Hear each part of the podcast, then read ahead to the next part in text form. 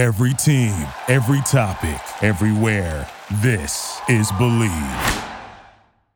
Oh, Pay Dirt! Pater!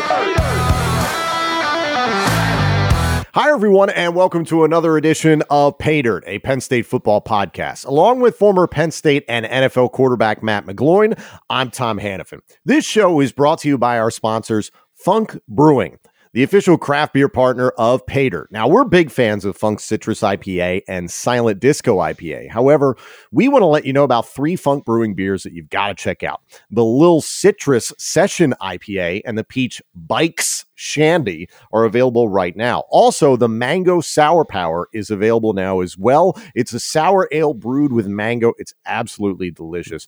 Do not miss out on Mango Sour Power. You can get all these great beers at Funk's tap rooms now in Emmaus, Elizabethtown, and York. Of course, you can find Funk Brewing products at your favorite beer distributor and grocery store. For more information, visit funkbrewing.com to learn where and how you can get their fantastic products. Must be 21 years or older to purchase please drink responsibly.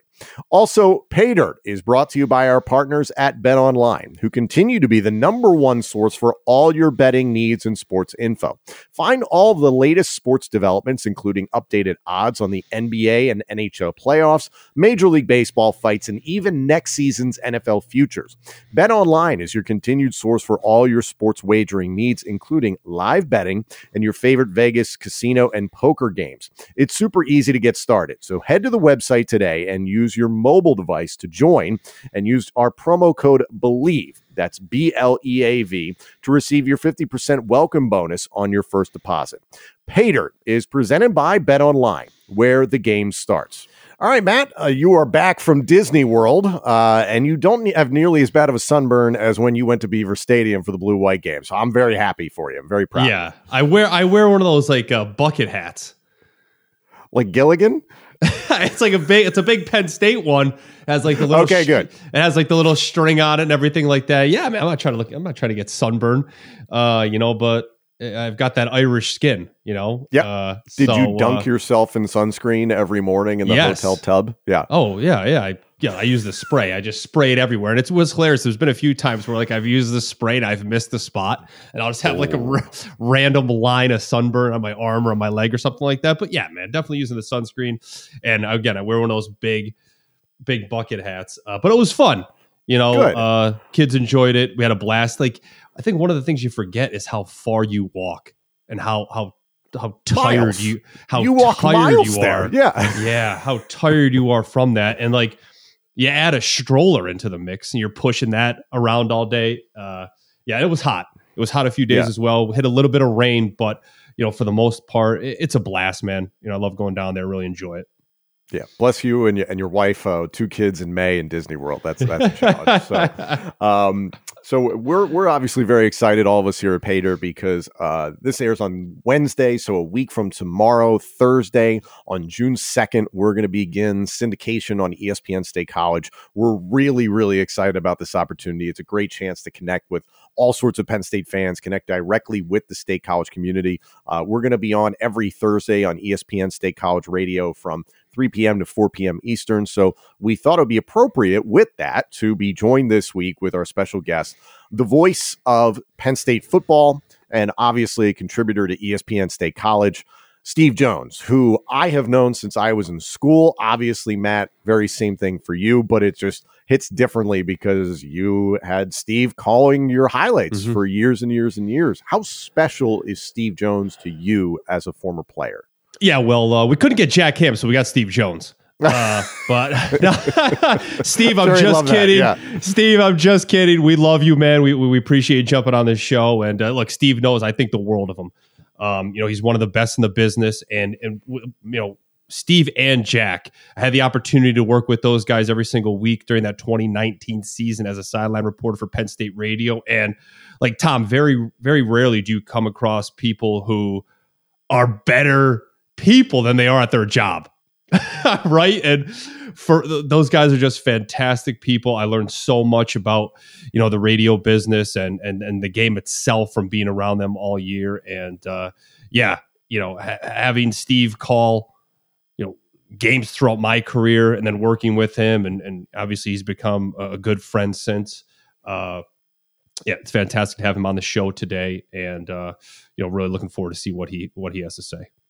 Yeah, we're going to get to that interview with Steve here in just a moment. It's a great walk down memory lane with his career, how he got started, what he's doing now. He's really uh, I'd, I'd, use the word dominant in terms of as a sports broadcaster in the state college market. He's all over the place, so you really can't miss him.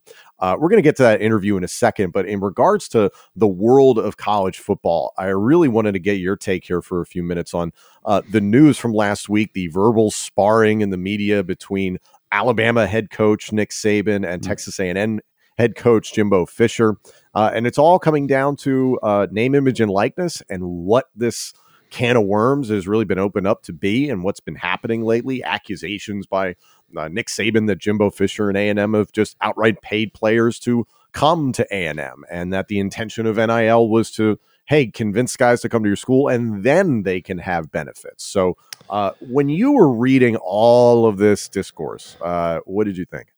Uh, I was kind of excited for a second because you know when you see a Jimbo Fisher or somebody like that, you know, basically standing up to Nick Saban and saying, "Listen, here's what we're doing," you know, or what we're not doing. It's just the way it is now. So it was it was, it was kind of see some. It was good to see somebody kind of fighting back, I guess. You know, to Nick Saban, who's obviously you know run is has been able to run college football for years and years and years now. So so that was fun to see. But look, Tom, we don't know what goes on behind uh, on behind cl- uh, closed doors um, inside those programs, and we never will, and that's fine. Um, when it comes to paying the players and the NIL and everything like that, um, look, I, I'm sure teams are doing everything they can, you know, as long as it's legal and within the rules right now, which it doesn't seem like there are any rules. The wild, wild west right now. So, there needs to be some um, sort of regulation to to give there some structure to this. I understand that. And if teams are promising kids money and they're promising the, promising them everything in the world, uh, you know, do, can you really blame a player for accepting that or wanting to go to that school because that? Look, obviously, you nope. know, I'm not a huge fan of paying somebody who hasn't even stepped foot on your campus yet, hasn't even put your helmet on yet. Um, but it is what it is. So much anymore for these players and these recruits is what can you do for me? What can you do for my brand? Not what playbook are you going to teach me? Are you going to be able to get me to the NFL? Am I going to be able to get a good education at your university? Right? These things are. It just seems like they're not as important as they were when I was entering school.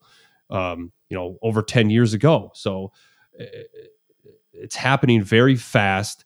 Um, it seems like Tom that when a coach or who's ever recruiting you from these schools steps into a living room the first question that's asked now is, well, what can you do for me in terms of the NIL? How much money can I make? Um, I don't think that's a great direction to head into. Um, but I get it. It is what it is. Yeah, I understood the root of maybe what Saban was trying to say, and I think you know he even walked back a lot of those comments, and you could see the the commissioner of the SEC get involved publicly, saying this is not exactly how we're going to solve anything by mudslinging in the public. Um, the core of what Saban, I think, was trying to say was let's not pay guys, as you said, to outright come to our university. Now, let's be, not be naive. This has probably been happening for decades in college sports that somebody's getting paid X to go to X university. I understand that.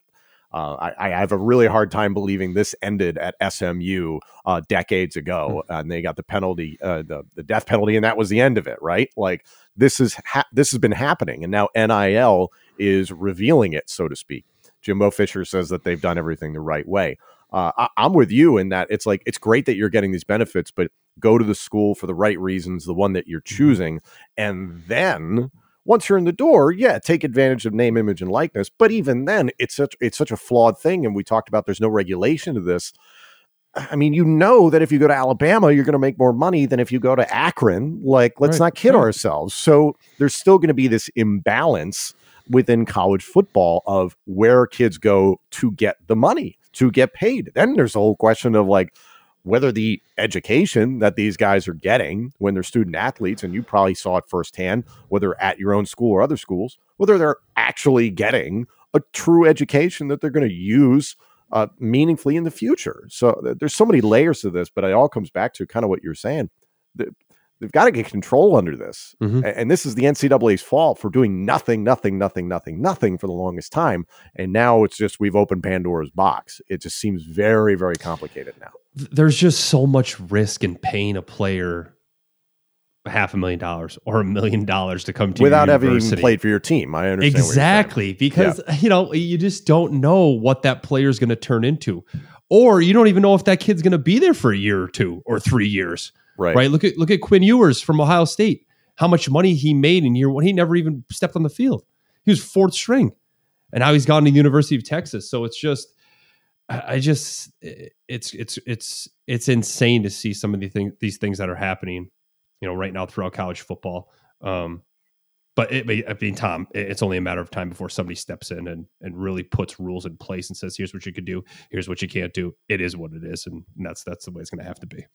You know what I'm excited about is that October 8th, Alabama and Texas A&M yeah. play each other, and I think yeah. it's in Tux, uh, Tuscaloosa. So I'm like, oh yeah, I will definitely be watching that game because I'm with you. It's like, all right, it's about time somebody said this in the public, and you saw different um, you know, quotes from sources saying that within the SEC, there's a certain honor amongst thieves mentality. So it's like, okay, everybody knows this is going on. Hmm. And this was just somebody bowing up and and not just anybody, it was Nick Saban, but Nick Saban getting this going and Jimbo Fisher, to your point, being like, I'm not going to take this line down. You know, what's everybody's focusing on what these schools, these coaches, what they have to do to get a player there like it, it's it's going to pretty soon become all right what are we going to have to do to get a player to stay here hmm.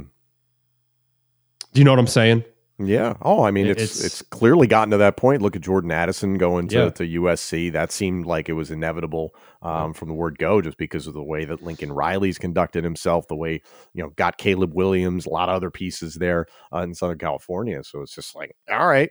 You know, mm-hmm. it just seems very very difficult to keep players. And then even even that we talk about all the time in regards to penn state are we really winning the recruiting battles? Are we really able to get these guys? And then it's the mentality of success with honor. Ironically, the name of our NIL collective, which is something else Nick Saban raised, that these are outside people from the university, from the team, that are then trying to use their pool of money to report it to the head coach and then say, hey, if you go after X player, we can give you Y amount.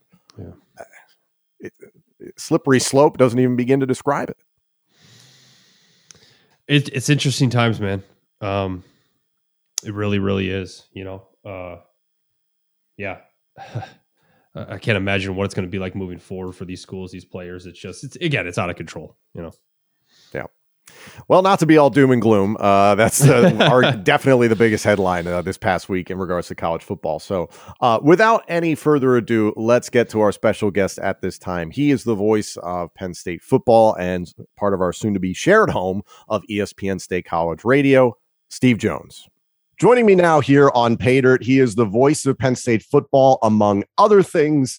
Steve Jones, who have I recently come to understand, you're also a lumberjack.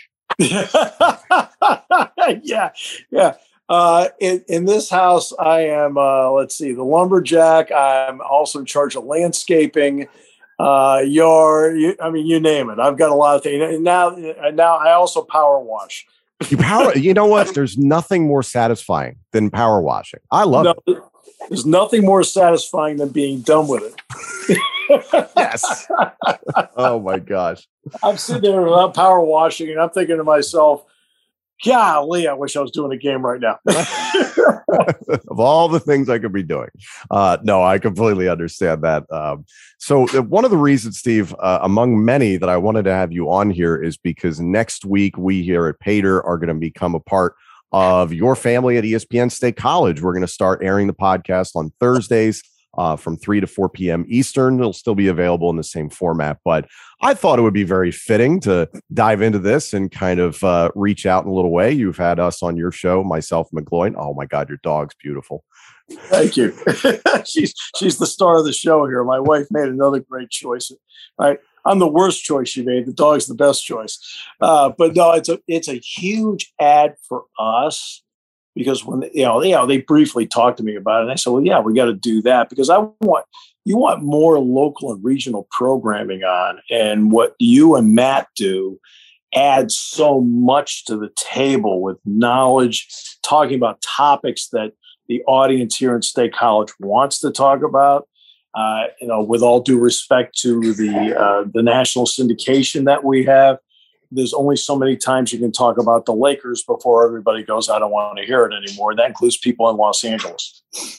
Now, uh, I understand. Obviously, uh, you and I have the sh- same love of play-by-play, but uh, your time in in radio has been very special to you. Am I right that your studio is set up in your house? I had always heard that, but is that the truth? Yes, it is. Although uh, I'm, when I'm in State College and do the show there, I go to the station, and even during the pandemic, I went there. But I'm also on WKOK in Sunbury, and they they built a studio in uh, my house in late 2011, early 2012. So this work from home thing, we're just so far ahead of the curve. The rest of you are just catching up. the pandemic, you were like, okay, what, yeah. whatever. Yeah, I'll see and, you. Uh, there's no change here. we're good. Oh, that's fantastic. Um, so for those that don't know, uh, walk us through a little bit your journey from Penn State student to then all of a sudden broadcasting Penn State games. It's just a few years after the fact, but it was in the early sure. 80s. Well, I was fortunate that when I was at Penn State Wilkes-Barre my first two years, they had a radio station there. It was in the Commons on the second floor. And at that point, Penn State Wilkes-Barre had four buildings, and that was one of the four. And as soon as I got in there and tried it out, I loved it. And I remember the first game I did, and I was kidding Connor McGovern and Nick Uri about this. And I said, guys, I said, I, you know, because they both went to Lake Lehman High School. I said, that's where I did my first play by play game. It was December 8th, 1977. And it was Penn State Wilkes-Barre against Allentown Business School. Mm. It was in Lake Lehman High School. And Penn State Wilkes-Barre won uh, 121 to 107. And Bernie Janowski was our player of the game with 29 points. And I walked out of there and I thought, I really want to do this if I can the rest of my life. And then I got here to Penn State. Same story, got into the college radio station here, which at the time was WDFM. And I did a lot of play by play men's basketball, women's basketball, Penn State football, Penn State baseball. I did a lot of that. And with the idea of trying to get better the entire time. And when I came out of college, I had three offers. I had an offer from a station in Seneca Falls, New York, a weekend uh, opportunity in Springfield, Massachusetts, but it was weekends and it was just, you know, it was, you know, news, sports. And then here in State College. Well, out of familiarity and love for the area and the place, I picked here. Uh, and, and I was able to, uh, and to be honest with you, Tom, I was the first, I was doing news and sports midday and I was struggling. I just wasn't doing well yeah, I kept making a lot of mistakes, you know, whatever. You know, I went through the summertime and the news director was not exactly satisfied with the job I was doing, and she was right. I mean, I knew it.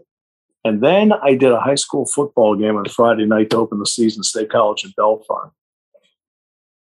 And when I came in on Monday, I suddenly became the golden child out of nowhere. Like, it's funny how things change. Yeah. Like, really? Like, you can do this? I said, well, yeah, that's actually what I want to do.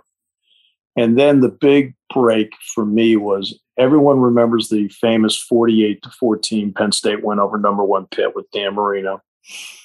And Penn State was down 14 nothing and rallied to win 48 14. Well, that was significant for me because Fran Fisher and John Grant were doing the game at Pitt Stadium and they couldn't get back in time, and they knew it ahead of time to do the Penn State basketball opener with Bloomsburg. So I did it. And I worked the game with a guy named Henry Mail. And I had already been doing women's basketball. So I'd already been doing the Lady Lions at that point. I did Rene Portland's first season. And that was my first game on the Penn State network. And then I filled in later and did a game against Nebraska. And at the end of the season, when they went around, Fran decided he wasn't going to do basketball anymore. And that opened the door for me there. And then for football, so I do a season of basketball, and Gil Santos and John Grant were doing football, and they said we need a third guy because we we can't do the post game show and a whole bunch of other things. They said, well, he's already doing basketball. Why don't we just get him? and that's how I got in there. like, you know, so like a lot of things. You're so fortunate about all the tumblers falling into place on the safe to open it up, and like I on the tumblers, you know, open for me. And then you know, it, it took a while before I got the play-by-play job, but it was you know obviously well worth the journey.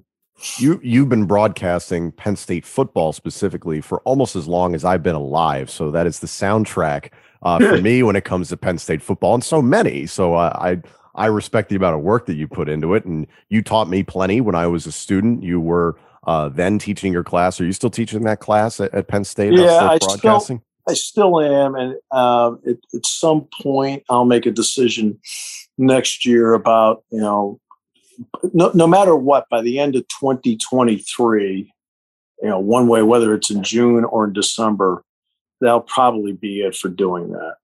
But you know it's been what 19 years or whatever of teaching that. I've, I've thoroughly enjoyed it. Uh, but there's also a time you kind of look around and say okay i know i know where the line is. Sure. Is that attempting to lighten your schedule altogether? Because when i was in school you were doing uh, penn state football obviously coaches show uh, espn state college talk show you were doing the state college spikes that's how you and i really spent a significant amount of time yeah. together so is this just hey, it's time to whittle down the schedule. Right. That's all, that's really all it is is to do that. Um, I think it's uh, you know just just more time, and, and, not only that, but for example, you do a, a basketball game. It's more basketball related, but you do a basketball game in Minnesota on a Tuesday night, and you got to be back in to teach at nine o'clock the next morning and you're like, okay, you got to kind of drag yourself to get over there, you know, and it's nothing to do with the students. It's just like, it's, you know, 3 a.m. is 3 a.m. Right. I'm not 34 anymore, which it was like, yeah, yeah, no big deal, fine. know, so that, that's, that's the whole reason. Before we go any further, we want to let you know that all of us involved in the Dirt podcast are proud supporters of Thon, also known as the Penn State Dance Marathon. Thon is a year long effort dedicated to raising funds and awareness for its sole beneficiary, Four Diamonds at Penn State Health Children's Hospital. Thon is the largest student run philanthropy in the world committed to enhancing the lives of children and families impacted by childhood cancer. Four Diamonds picks up where insurance leaves off to relieve financial stress and provide emotional support so that no family ever has to see a medical bill. Since 1973, Thon has raised well over $200 million in the fight against childhood cancer and counting. To learn more about Thon's year long efforts, or to donate, visit thon.org. That's T H O N dot O R G. It's all for the kids. Make a difference in the life of a child today. And on another personal note, we want to take this opportunity to put a spotlight on mental health with an initiative called Tag Me In. Tag Me In is simply asking for people to tag in on the conversation and help strip away the stigma around mental health. Whether you're looking to lend support, you want to talk, you want to share, maybe you need some help. We invite you to join in on the conversation. We encourage you to make a video if you'd like, post it on your social media channels, and use hashtag tag me in and hashtag tag me in united. At the very least, we want to hear from you. You are not alone. Tag me in. Visit tagmeinunited.com to learn more. It, it's amazing to me, you know, moments ago, what you're talking about in terms of your opportunities, uh, you know, getting started. There were fill in gigs. And honestly, I've experienced the same thing within the last you know six months having an opportunity with espn radio is because somebody couldn't make it there was a scheduling conflict and you get a chance to hop on isn't it fascinating to you how the industry or at least the sports broadcasting role largely just hasn't changed all that much despite all the technological advances despite the pandemic it's it's still yeah. largely the same yeah it largely is the same except except i'll say this when i broke in uh, we were on 24 hours a day and so you'd have a 2 to 6 a.m. person, the quote graveyard shift. Mm. And then somebody would leave. And that person made a lot of mistakes from 2 to 6 and got better and better and better. And all of a sudden, everybody would move up. And they all would move up with more experience. Right now, you've got to create your own experience because there isn't like stations, local stations don't have extensive staffs. Uh, and so uh, now we're fortunate in that, okay, I can do a show locally here, one to three, and then the other show I do is three to five on WKOK. Matt and you will come in and you'll be in that three to four spot. That's exactly what we need. We need more of that than what you and Matt can provide, because I think that then appeals to the local audience. So that's the difference between then and now. It's it's really interesting, and we're excited about the opportunity. But I just think it's so fascinating how you know the more things change, the more they stay the same. Yeah, yeah, really, they do stay the same. I mean, and everybody thinks, oh yeah, it's so much different now. It really isn't. No, it really isn't. And it's also the ability. You have to have the ability to somehow relate to people when you do this one to one. And you're not always successful with that. I mean, you will have somebody say, "Oh, you you know, you know, you guys are you know." Uh, too arrogant, too smart, eh, you're too dumb. You're like, but you know what? Like nobody nobody knows really unless you work for the team. Oh, right. So like we're all just speculating. We're all trying to make educated decisions right, right. and opinions. So yeah, like I think that's going to happen anywhere that happens, uh, anywhere in broadcasting. Well, see, but see, I'm in a di- but see, I'm a I'm in a different spot than you guys. Right. I do see everything. Right. But I've got to be smart about okay, okay there also has to be a what happens in Vegas stays in Vegas. Absolutely. Mentality. And so I don't tell as much as I know because it's far more important that I be the play by play person to start with. But, you know, I mean, it, it's not like I don't hear something or read something and look at it and go, nope. Yeah. but yep. that's just between Jack Ham and me. We can look at it and go, no, not true. Um, I want to go back to uh, to play by play. I think you and sure. I share that that mutual love, and I, I kind of alluded to it. Yeah. So when I was a student, um, I did an internship with the State College Spikes, which is a minor league affiliate of the Pittsburgh Pirates. You gave me one of my first opportunities, I think, to call an inning or two uh, mm-hmm. with the State College Spikes, yeah. and uh, I, will never forget it. My whole family tuned in. But in regards to play by play, like you mentioned that very first game, like you remember, was it Bernie Janowski? Is that was that the name yep. that you said? So mm-hmm. is it that addiction to the details, to the photographic memory? I love being able to use words to paint a picture. That's a big part to me. Um, there's the excitement of, you know, in a football game and you know everything builds up and it builds and it builds. But you know can you sit there and somebody's driving down 80 or the turnpike or wherever it may be or 81 and they can picture there's two receivers to the far side there's one to the near side. Clifford's in the shotgun he's got lee to his left. All right? First and 10 their own 20 near hash going left to right as they see it. Hmm. Like can you picture that? And then where is the ball after that? And give people a trip of the ball basketball. It's at the top of the key. It's on the near wing. It's in the near corner. Low block near side. Backs in. Turns left hand up. No good. Right. Rebound by. You know. Can you picture that? Can you use words? And I work with tremendous people. I mean, Tom. I mean, you know the feeling. I mean, you've worked at a lot of different places mm-hmm. with, people. You worked with some great pros. By the way, I got Jack Ham next to me. Right. I got Dick Girardi next to me. I got Roger Corey in the booth. Taylor's the engineer. I just got to make sure I don't make the job exponentially more enjoyable. And nobody cares who talks. You know, there's not like, okay, I'm not paid by the word here. No. So if Dick is saying something and a Beckett has scored, that, that's great because Dick's saying something important. Uh, if you know, I'll tell you one quick story about about Jack in that vein. Penn State's playing Temples, 2008. And Pat Devlin comes in, and Joe wanted Pat Devlin to get experience running the two minute drill because they're up on tempo. So he took Daryll Clark out.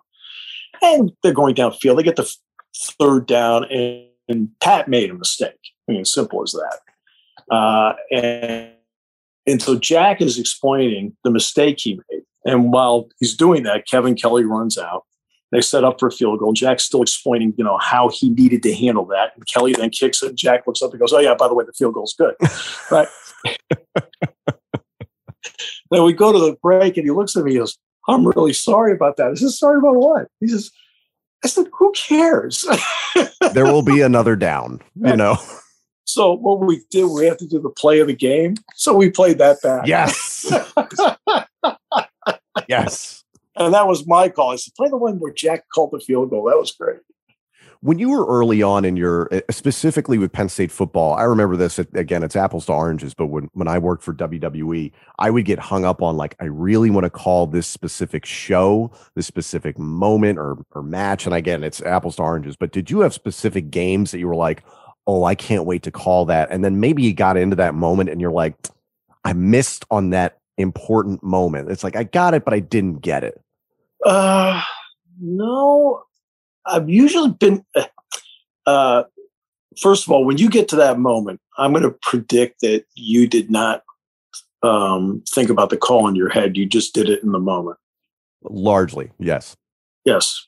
All right. Now, there's, there's obviously in what you're doing WWE, there are a couple things that had to be a few differences. Yeah. right. Yeah. They're okay. You know, I mean, just so everybody understands. Of course. Uh, there are certain rules Tom had to follow along the way. Okay.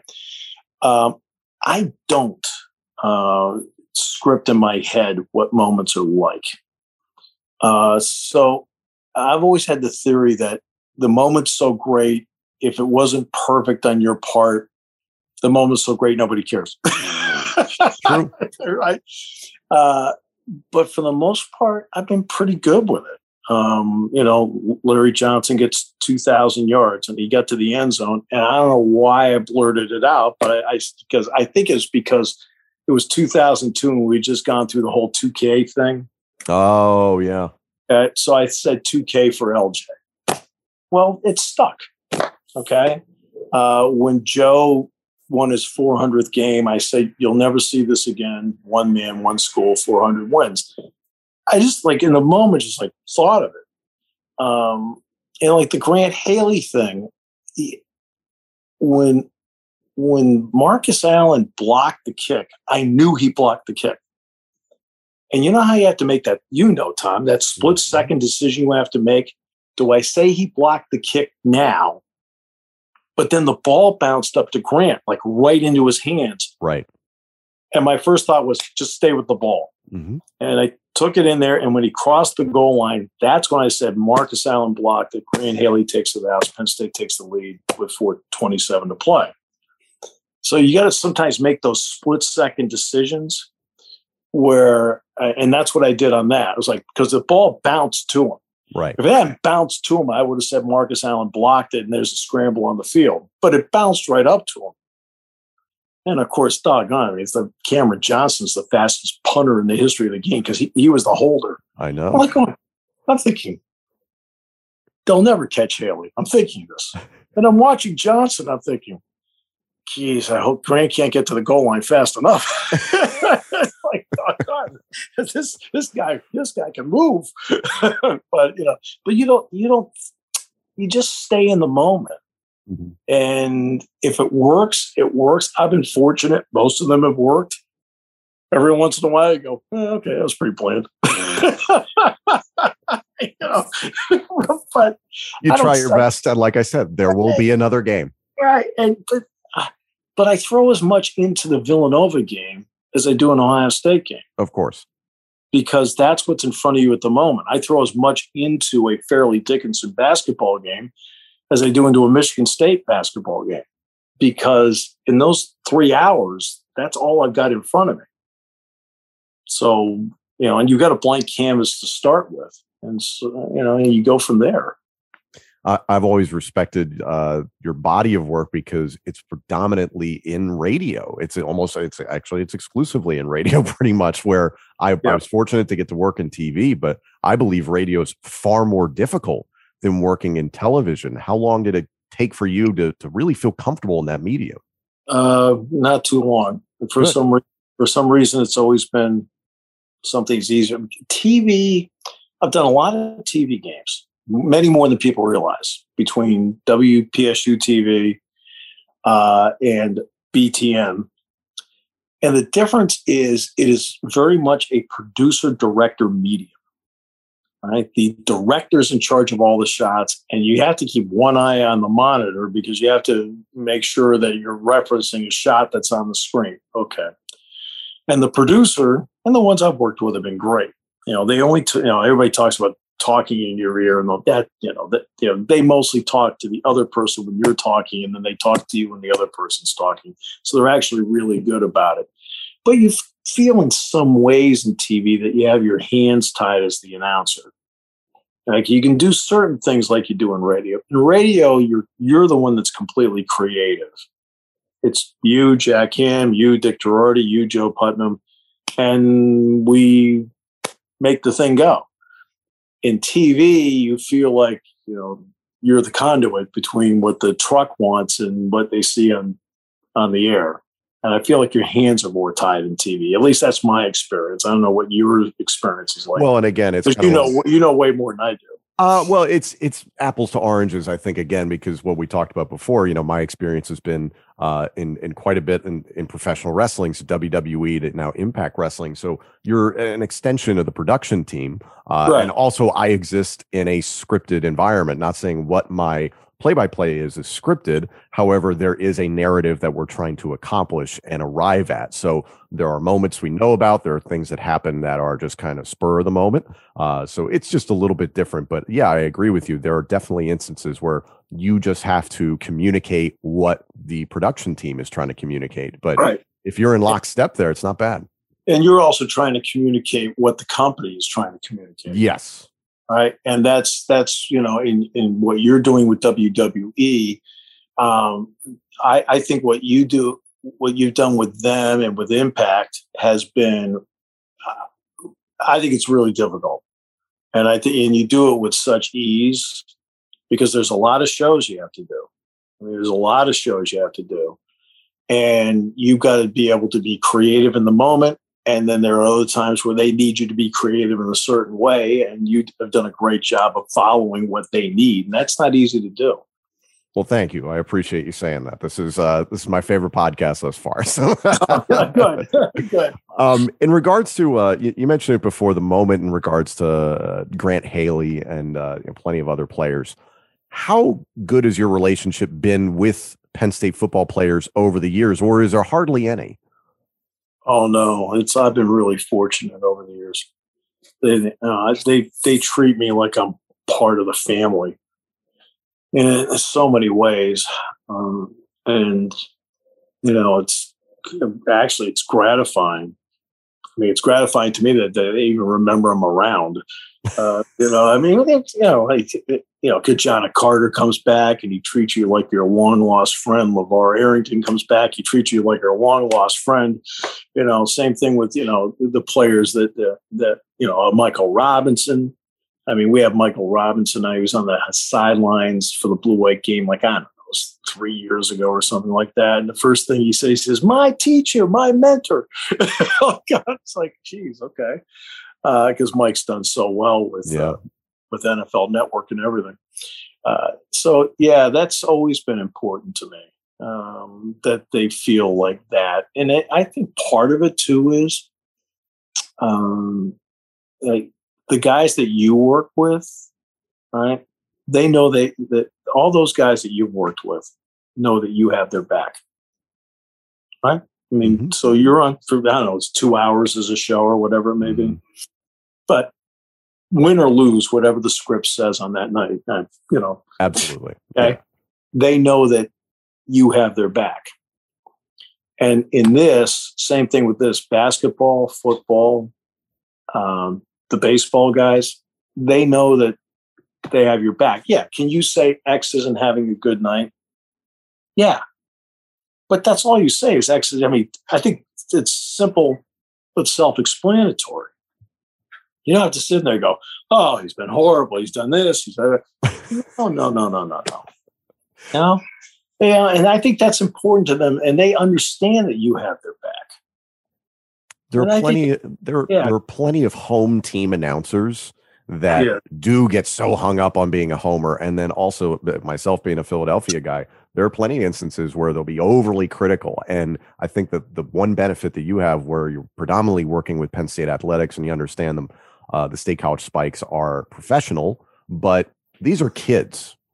Yeah. So why are you coming down on them? You know, I've always had a rule: you don't criticize high school players, you don't criticize college players. You know, the pros, all right. You know, Tom Brady's making $25 million a year. Oh, by the way, 37.5 once he leaves per year. like, really? Uh, but, you know, he's making a mistake and people are paying all this money in there to see him play. You know, and so if he's having a really bad game and it, it's an El Stinko, you can say it's an El Stinko. But it's a college player, that's a little bit different. You know, guess what they're doing on Monday? They're going to class. it's like uh, you, you, have to you have to understand who they are. Yeah, I know what name, image, and likeness some guys could make some cash now, but you know it's it's different between the pros and college, and and certainly high school. It's always loved that I hear somebody like criticize a high school player. It's like going, it's a high school kid, right? It's a kid. It, it's a kid. All right, let's have some perspective here. Um, speaking of perspective, uh, how are you feeling about the upcoming Penn State football season as this is a Penn State football podcast? Oh, it is a Penn State football podcast. Yes, okay. sir. okay, so I, want to make sure about that. Yeah. Um, well, I, I think it's interesting because Jack and I watched, you know, I, I watched all the practices. He he was able to get over for three or four or something like that, and he, he and I talked earlier in the week, and he said, you know, I'm really I'm bullish on this team. This is what I think they need. Uh, it would not hurt to get another linebacker. I don't mean the starting starting was fine, right? But just a, a one or two guys that can play the linebacking spot that can provide some depth. Right? Jonathan Sutherland moving to outside linebacker actually is a great spot for him because if you notice, Tom, and Matt will tell you the same thing, how are people now combating spread offenses? They're doing it with four two fives now. They're playing five DBs. So to have a hybrid guy that can play both DB and linebacker is important. And I also think that when you go nickel, you feel like you got five and a half DBs out there. If you go dime, you feel like you get six and a half. So you don't know where everybody's coming from. And the other part is they got plenty of wideouts, tight ends, running backs. Singleton and, and Allen are two great additions to that running back spot. Wheatley, the safety, was a great move. Uh, and I'll tell you, the Durant kid at defensive tackle is really going to help, and getting Beamon back helps. I'm anxious to watch Dani Dennis Sutton to see mm. what he can do. Uh, all I can do is guess right now. I've never seen him play in person, so I don't know. Uh, the quarterback spot's fine, but obviously people will look at the offensive line. Okay. Well, when the one group was together, I liked them. I thought they were good, but they weren't out there that many times together. Tengwall, Wormley, Juice, Olu, you know, Caden Wallace. They did some good things. But I'll, it's one of those that, you know, we, we've talked about here that, you the offense guys, they're going to be way better. You know, we've talked about that before. So I'm just taking the approach of, okay, let, let's just you know, let's watch a couple of games, see how it plays out. Because they'll, they'll get Purdue right away, and then they'll get Ohio University, and they'll get Auburn. Well, if you feel pretty good about it after the Auburn game, then you got a chance to have a really good offensive line. Do I think the possibility is there? Yes. But do I want to see it play out in reality? Of course I do, because you just, you just you know, I think uh, adding Nourzad's going to be a, a plus, and he's already here, and Drew Shelton's already here. That helps. And I think it's not just the five guys you start. Is is it possible they can be too deep at each position in case they need it? And that's something I want to see in the preseason. And no one would complain about that type of depth. That'd be fantastic. And it, it just sounds mm-hmm. like ultimately we got to get to August and we got to see what we're actually oh. working with with so many of these guys. I think, uh, especially during winter workouts and then spring practices, the vibe seemed to be, hey, there's been some injuries. There's not enough scholarship guys, especially around the offensive line. Right. They can't afford to go full bore. So you're really not going to know what you have. Yeah, you know, because the offensive line, I mean, it, you talk about people like with misconceptions. Right. Oh, well, you know, the recruiting on the offensive line, it's their fault. That's why they don't have enough guys. They have 12 offensive linemen. There's 12, right? But because of circumstances, and I'm not going to get into the circumstances, there were a couple days they had five and six. Right? Well, that's because of circumstances. You know? So in other words, if they had 15, they'd have eight. And you can't wear out those six guys and be like, hey, let's play a whole blue white game with the same six guys. Uh, so you can't, you know, I mean, it's just because of the circumstances. And there's nothing that in the circumstances that happened that were season ending. It just meant at that moment you didn't have certain guys. So that's why I want to see in August when they have Nourzad, Shelton, and everybody into the mix with JB Nelson and and the other guys. You know, I, I think it's going to be fun to watch it play out. But I think we won't really have any real answer to that till they actually start playing games. Because again, yeah, you can watch practice, and as you're watching it, I always go in Tom with one basic idea of practice for both football and basketball.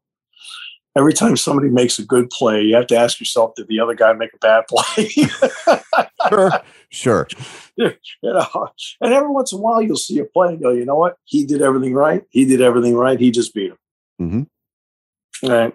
So I just can't wait for football to get back. This time of the year is it's a little flat. You and I have talked about this before. It's like, oh God, let's just let's just get to football season. Yeah. Um, Steve, uh, I'm so grateful to have had you on here, and uh, again, all of us here at uh, Pay Dirt start on ESPN State College on Thursday, June 2nd, from 3 to 4 p.m. Eastern. So thrilled to be a part of the ESPN State College family with you. My last question to you.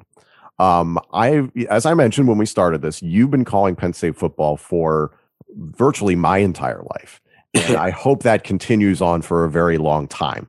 Um, mm-hmm. And you always struck me as having the love for it and the work ethic for it, like a Vin Scully, and that you want to be around with this team for as long as possible. So, do you have an idea of how much longer you want to call Penn State football? Because I'm hoping it's as long as you want, but I'm just curious.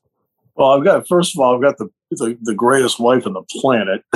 so she's she, I mean, she's been incredible, raising five kids, and you know, and all the traveling I've done. She gets she should get exponentially more credit than I do because she's the greatest. Uh, me, I, right now, I feel great. Good. And if I have my now, they have to feel the same way I do. Sure, but, sure. But but I I if I continue to feel the way I feel, I'd like to go at least another 10 to 15 more years. That's really how I feel right now. Now, I probably just depressed 75% of the audience. Oh, um, come on. but that but that 25% is like, yeah, right. but I'd like to go at least another 10 to 15 seasons if I could. And on the way I feel right now, I, I feel like I could do it. So, you know, I, I my passion for it is greater than ever because the project I work on, as you know, during the course of the off season as I prepare all the games in advance. So I have as, as much advanced work done on every team. So it's football and basketball. So that's 42 teams. Right. There, I got them all done already. What does that tell you about my passion for what I'm doing? They're already finished. That's spectacular. Well, I hope you do reach that goal sincerely, and I'm thrilled to hear that you're in good health uh, and you have the greatest wife in the world. That's outstanding. Yeah, so yeah, she's she's she's the greatest. She didn't get enough credit for everything. I mean, you know, that's why I've, with more interviews I've been doing, I've been trying to like make sure everybody understands that because I don't sit here and, and do this life by myself. you oh, know, she's incredible hundred I mean. I mean, we're coming up on our 43rd wedding anniversary. Oh man, congratulations! I mean, she's a saint. in a lot of ways. And she says, I recorded that. There she is in the background. Yeah, it's on the record. Steve, thank you so much for joining me here. I really appreciate it. Tom, an absolute pleasure.